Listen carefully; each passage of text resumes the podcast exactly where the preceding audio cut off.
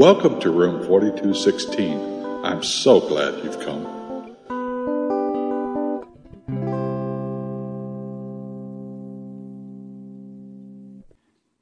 Well, here we are again in room 4216, and good to have you all here. And I think we were just about to. Wait a minute, it's too quiet in here. Pastor Dave, you are in here, right? Pastor Dave? Pastor Dave, we're ready to start. Oh, Cecilia. You silly. Pastor Dave isn't here. He's out of town. But he'll be back soon. Oh no! What am I gonna do? Uh, I mean, how can we have a time in room 4216 without Pastor Dave? Psst. Cecilia, you're not alone. Faith matters. You know, that's right. Faith matters. Let me explain. A few years ago, Pastor Dave and I hosted a radio program which was also put out over the internet. You can learn more about it by going to www.not-alone.net and following the Faith Matters link. But for now, we know Faith matters. Welcome once again to another edition of Faith Matters. I'm Glad to be with you, I'm Cecilia Lee, and across the table, Pastor Dave. Pastor, tell me, how can you prove God exists? Or does God really exist? Oh, that's a uh, that that's a that's a big question. For the moment, hmm. Okay, for the moment, I'm going to move to philosophy. Philosophy has looked at this question significantly, and, and, and I think, in a good sense, there's some things that can be gained from philosophy uh, before we move to uh, more specifics. You mean philosophy is not the enemy of Christianity? No, actually, it, it can be a, a real good friend. A real good friend. As long as philosophy doesn't become your religion. And that's the problem sometimes that some philosophers philosophize all the time and they stop and don't turn that off to turn to faith. And we here at this program know that faith does matter. And we'll get to that in a second. But first, with philosophy. Uh, it was Descartes, a philosopher, he said, I think, therefore I am. And he concluded, therefore, he existed. And then he went from that step to say, God exists. Now, the way he did that was he said, okay, if I am thinking, that means therefore I have to exist. Otherwise, how would I be thinking about my thinking? kind of that, that circle ma- p- pattern. Well, then he said, okay, I now know that I exist because I think. Well, I also think that there is a superior being, that I'm not the only one. And if I think that, therefore it must be another circular pattern. And therefore, and, and by the way, this discussion is much bigger than my simplified version. But therefore, from philosophy, we can conclude that there is a God. Oh, no, we can't. because if I don't think God exists, then God doesn't exist. Hmm. There's actually only one civilization in the world that has stated and tried to impose upon its people the fact that there is no God communism. All other religions of the world, we learn from anthropology, another study, uh, all have a belief in God, a higher being. Every single civilization. And the only one that has tried to do it, communism, is uh, crumbling around the world. It's part of who we are. El Shaddai, El Shaddai,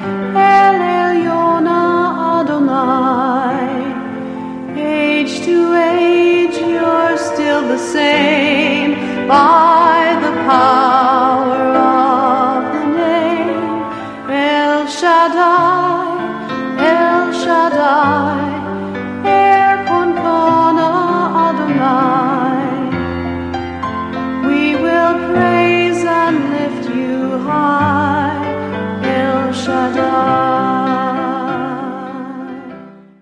Remember, I'm playing devil's advocate. Okay. But I don't think it's a part of who I am. Oh, oh, I see, I see, I see. You you want me to go further with this? Gotcha, gotcha. Okay. Well, I'm going to take a different stance then and come at it a different way. Okay, I can't prove there is a God. You prove to me that there isn't a God. Well, what you just said. I don't think one exists, therefore one can't exist. But I think one does exist, and therefore it does exist, and we're at a neutral point. Technically, you cannot prove the existence of God, nor can you prove evolution or creation. All these things are taken by faith. And uh, th- again, this is part of what a human being is, is, is this fabric of belief. Now, it depends what you believe in. Even if you said, I believe there is no God, you're using that fabric of faith within you to state that there is no God. That's who we are. You mean even if I'm an atheist, faith still matters? Correct. Absolutely. It's just you're placing your faith in a different direction. Okay, not saying whether God does or does not exist right now, but mm-hmm. let us say for the moment that your God, in your mind, does exist. Okay. Okay. Where did that God come from? Um, let's go to philosophy one more time. Uh, philosophy would say, if there is a God, what things could we conclude about him? By definition, if there is a God, he'd have to be all powerful, all knowing, all present, because he would also be spirit and not uh, material or physical. He would be just, because if God is unjust, all of a sudden, because he's all powerful, everything would shift to that other thing. And therefore, we have to conclude he is just. And then finally, uh, what was your question again? Oh, where, where, where did he come from? God is always there. No beginning, no end. And that's part of the definition of who God is. But what if the people that use that say that money is their God, or that uh, um, plants and animals are their God? Well, They're in- material. Yeah, correct, correct. And that's why when someone believes that money is their God, have you ever heard of some of these uh, stories where uh, all of a sudden uh, the stock market crashes and they jump off a tall story or kill themselves? It's because their God crumbled underneath them and they realize there's nothing left to life. When something other than the true God is placed in that position and it crumbles and falls, then all life has crumbled and fell, and there's no purpose, meaning, direction, uh, or uh, authority left. And so one kills themselves. That reminds me of the book that um, I read a few weeks ago, and I think you read it too because you let me borrow it. Yeah. Where uh, in this fictional story, they found the uh, bones of Christ. Oh, Skeleton in God's Closet. yes, a referring to. wonderful book. Yes, it is. And the world, when this was made public, the religious world collapsed. Or it didn't collapse, but it many people did take their own life. Yes, they In the book. yes, they did. Now, fortunately, um, the the story ended with uh, everything being proved false, and how that happens, I'll I'll let you guys guess. Right. But uh, it was literally a, a shock to the religious world, and this author did a great job of exposing. Yeah, this is what probably would happen Mm-hmm. should something like that happen. That's what happens when your God is taken away. Life crumbles. So, in other words, what you're saying, getting back to the question, is that God never began and will never end. Correct. But that's so hard to understand and so hard to fathom. Yeah, it is because we have a beginning as a human being. And many times we also see the fact that we have an end at death. But let's just take the beginning. We think, therefore, everything has to have a beginning. The car we, uh, that we sit in and, and ride in uh, has a beginning. Uh, the clothes that we wear have a beginning. Uh, somewhere it started. And therefore we conclude that God must have a beginning. Uh, but that's because we think of God only in the terminology of us as being human. And that's the problem with a lot of world religions and a lot of people is they make God in their own image, making him to be like uh, a human being. When God says he's not. In fact, it's the other way around. God made human beings in his image, but didn't make them exactly like himself. And, and it's hard for us to imagine the Almighty uh, because uh, what's the, the the the head is I think six inches in diameter. Can that six inch diameter sphere on the top of our shoulders contain and understand the Almighty who fills the universe? Uh, we shouldn't think it should, uh, even though sometimes we try to make it that way. Through your love and through the ram, you saved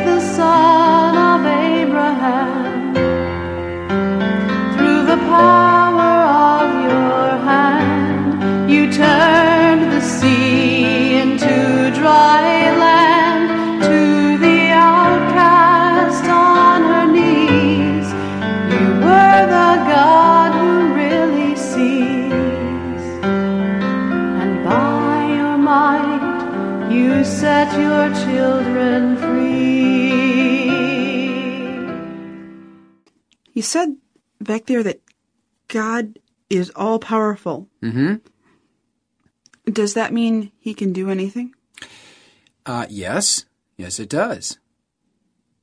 I've heard someone say that God can do anything but fail. Is that That is correct. He cannot fail. Whatever he plans or decides will happen. That's part of the definition of who God is. Okay? Then what about our own will as opposed a- as goes along with what God wants to have happen? If He's all powerful, why didn't He just make Adam and Eve sinless?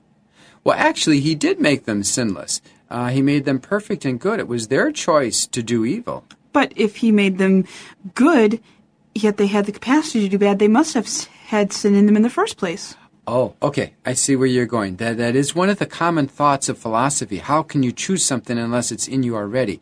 And that's not true necessarily.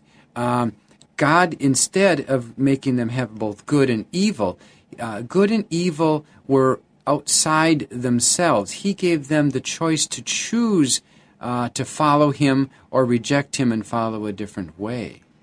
Okay, then it's. I think this. And now let me add one other thing with the with the will thing. He didn't want a puppet. He wanted people to freely worship him, honor him, and live their lives for him. He didn't want someone just to do it because he made them do this. robots. Right. No R2D2 or Right. C3PO. Right. This will of God thing sounds like it could be a show all in itself. It so could maybe be. I, maybe I'll take you off the hook on that one for now. okay. uh, only to be put back on the hook again. All right. Is God good? Yes, he is. That's part of the definition of who he is. If there is a God, he has to be good. Uh, what about the Greek gods that decided to uh, kill anybody they didn't like? What about those who even worship, uh, well, those who even worship Satan? And we know that Satan's not good.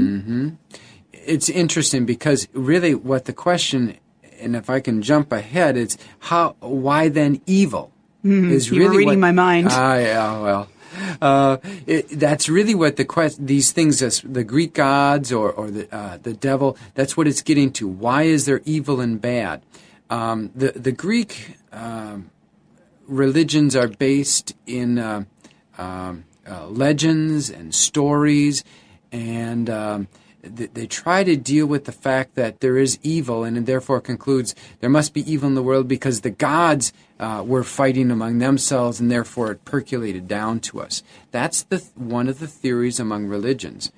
Christianity, however, says it uh, quite differently. God made everything good, gave Adam and Eve a choice.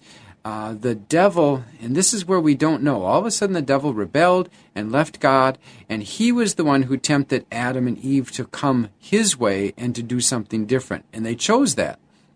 And that's why there is evil. It's not that God created it, but it came about because he left opportunity for it to happen. In a way, it sounds like you're just trying to make an excuse for God. Uh, I suppose some would say that. I, would rather say I, I'm looking at what uh, God's Word, the Bible, says, and how it explains and, and, and, and tells the story of how our world came about with all of its things as we have them, good and evil. But couldn't God stop some of this evil? I mean, so many horrible things are happening in this world. Why can't He just tell us not to do it? Uh, Interesting question. I sat on an airplane next to Estelle, and Estelle's parents were in the Nazi concentration camp, and she uh, said I could never believe in a God because uh, of all this evil, and, and if there was a good God, He would have stopped it. And I said, "Oh, is that so? Well, then you know maybe we wouldn't be here. And and what what uh, would you do? Uh, where where what should God stop? Every bad evil. So there shouldn't be any hunger in the world, right? Right, of course. Okay, and therefore uh, everyone should have food. Of course. Okay, that means all the governments would stop. What what should he do with those governments and the government people who uh, uh, uh, hoard food and don't let it out? Should he just uh, annihilate them? They never should have existed in the first place. Okay, poof, they're gone. So now someone else steps in the place, and because they have sin in their lives too, poof, they're going to be gone. And what about uh, uh, the bad thought that we might have uh, towards somebody? See, God sees the heart as well as the action. All of a sudden, then poof, you'll be gone. And all of a sudden, if He eliminates evil, He's eliminated the entire world. But why And God could have done that, by the way. But instead of doing that, he chose a different direction. And that is, as the, the story of the phoenix rising from the, the ashes comes a new life, so he wants to bring from the ashes of this evil world new life. But why did sin have to exist in the first place? Why couldn't God have just made the first world like heaven? I mean, heaven's not going to have sin in it, so why did sin have to exist in the first place?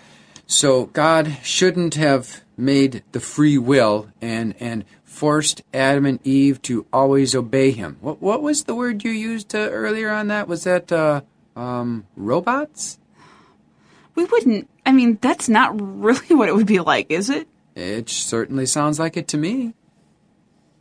And this, by the way, is an issue that is discussed and struggled with throughout the centuries and even today. It's one of these hard things that, that uh, unless, again, by faith, you take uh, one of the possibilities to choose that, that are there for your choice to believe. And isn't that interesting? Even the, the matter of faith is a matter of choice uh, to a degree. Not that we can choose God, but God, God chose us, and then we can either accept it or reject it.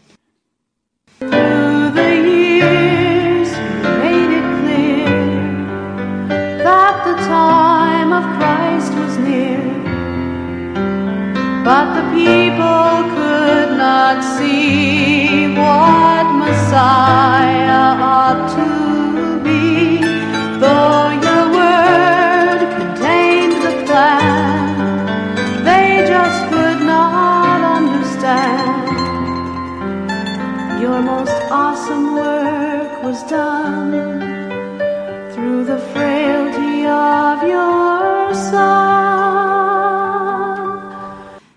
right, then, why believe in God in the first place?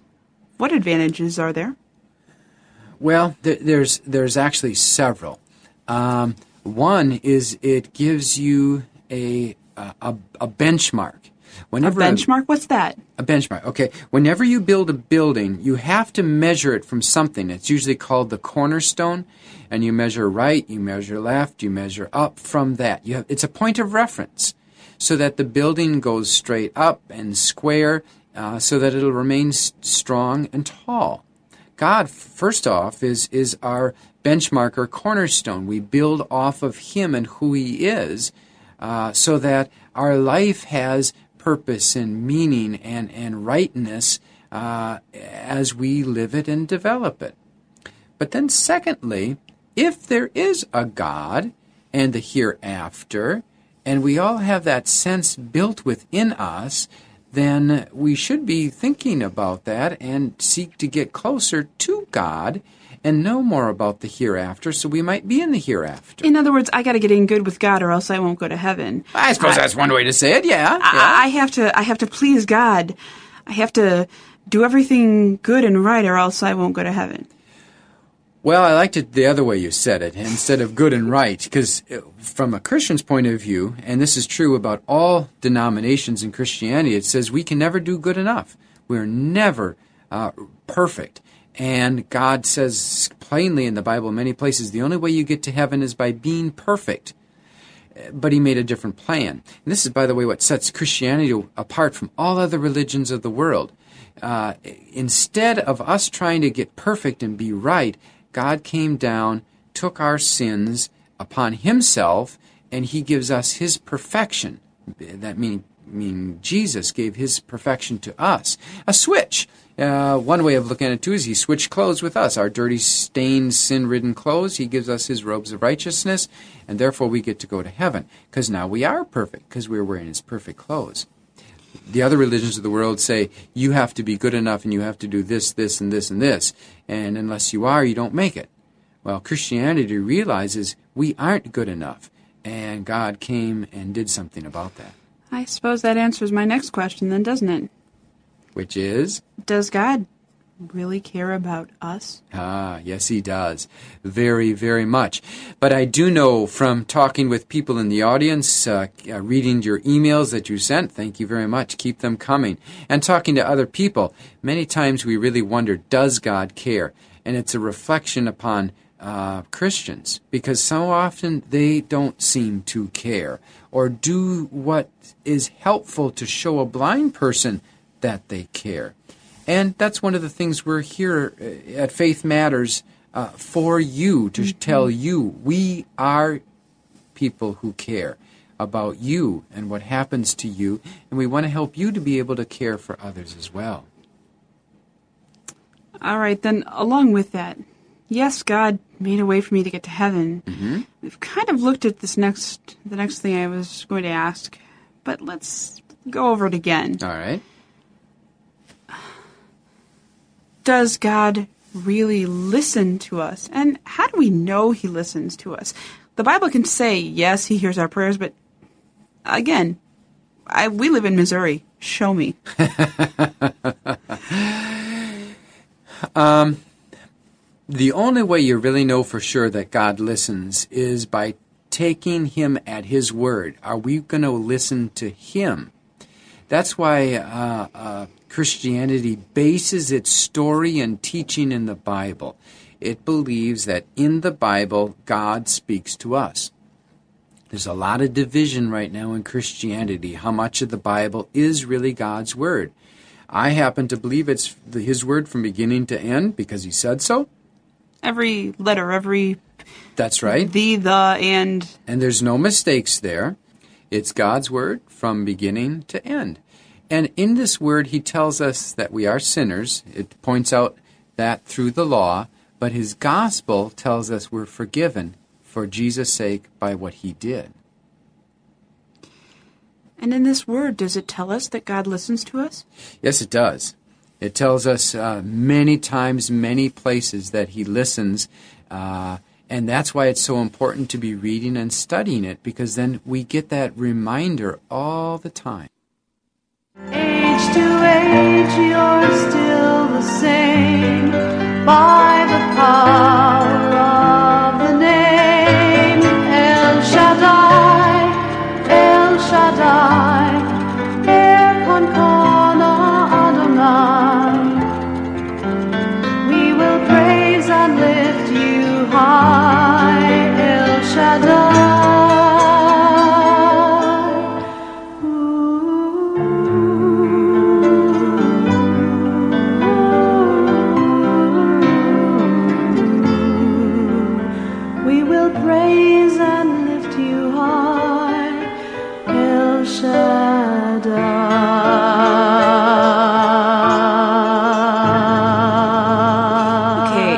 God speaks to us, the Bible, of course, is was written down by people that God said, "Write this." Mm-hmm. Abraham, Moses, the prophets. Mm-hmm. Why doesn't God speak to us like that today? Why doesn't God just come and tell us like He used to?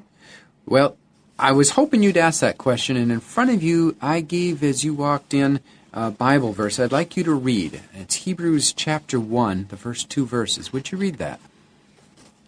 God, who at various times and in different ways spoke in time past to the fathers by the prophets, has in these last days spoken to us by his son. And that's really the the key verse. And there are other verses that say the same thing.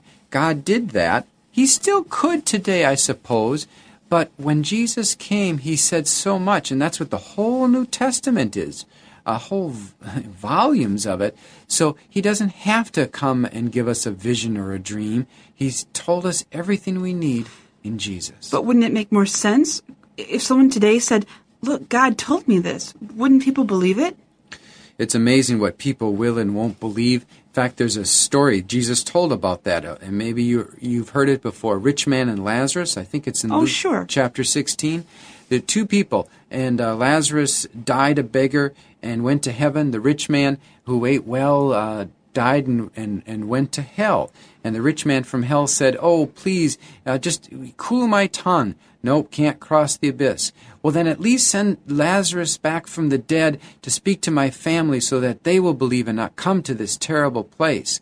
And uh, Abraham's response uh, from heaven was, If they won't listen to the law and the prophets, meaning the Old Testament, all the writings, they won't even believe if someone comes back from the dead. And you know, those words became very vivid because Christianity teaches and, and tells the story that someone did come back from the dead, Jesus. Right. And still, people don't believe. So, what we've said in all of this is that there is a God, hmm that He does love us, does care about us, Yes. but that there is no real and true way that we can prove He exists, Correct. except by one thing which we talk about a lot here, That is and that faith. is faith. And there's one thing very important we all must remember faith matters.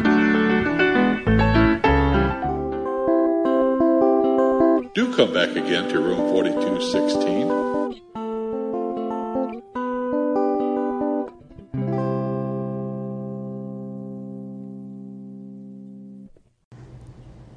Credits El Shaddai, performed by Laurel Jean from 88 Keys to the Kingdom.